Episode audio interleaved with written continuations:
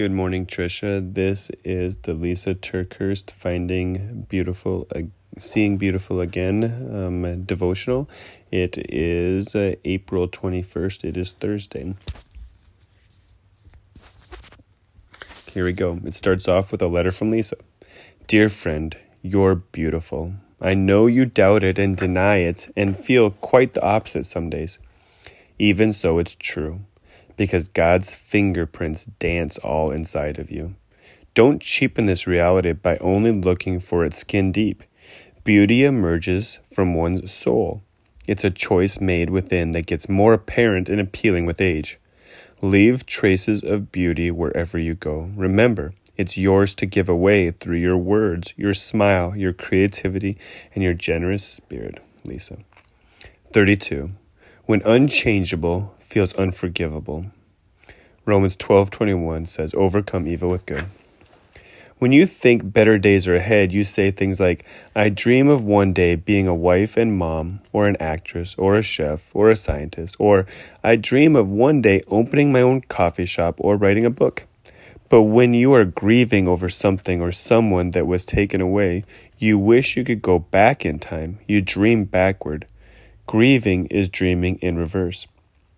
Instead of hoping for what will one day be, you long for a more innocent time when you lived more unaware of tragedy.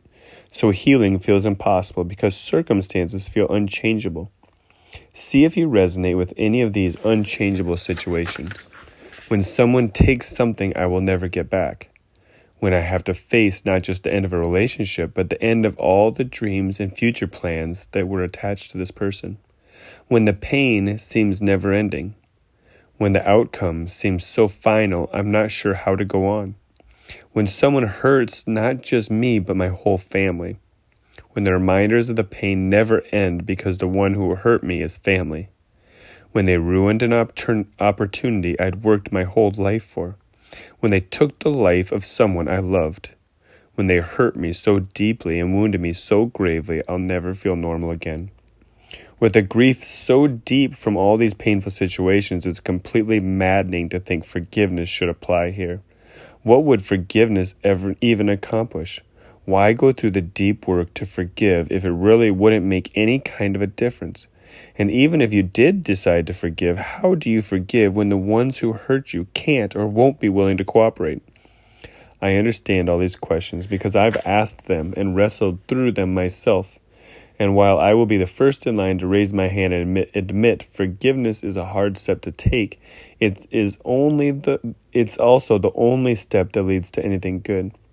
Every other choice, including the choice not to do anything and remain where we are, just adds more hurt upon hurt.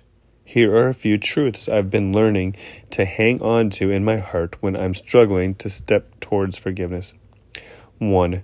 Forgiveness is more satisfying than revenge. Romans 12, 19 to 21. Revenge is you paying twice for a hurt that someone else did to you.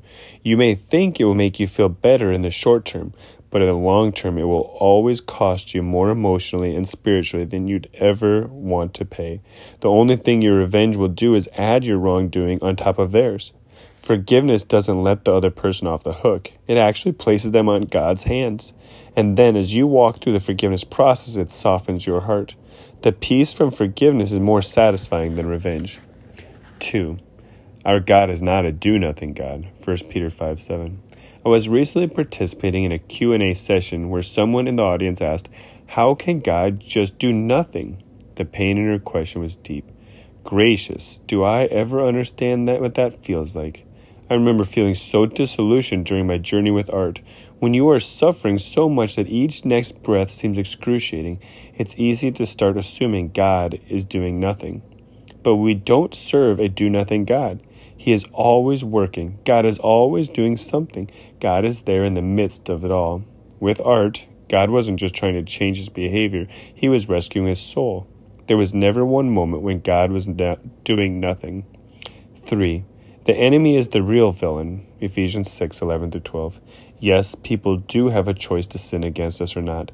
And certainly, when we are hurt, the person hurting us may have willingly played into the enemy's plans. But it helps me to remember that this person isn't my real enemy. The devil is real and on an all out assault against all things good. He hates the word together, and he especially works with great intentionality against anything that brings honor and glory to God.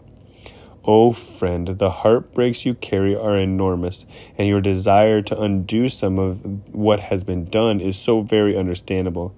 Honestly, on some levels, that's honorable. It's okay to carry both the desire to want things to change and an acceptance that on this side of eternity they won't change. You can carry both. You can honor both. Adding truth into our perspective makes even the unchangeable forgivable.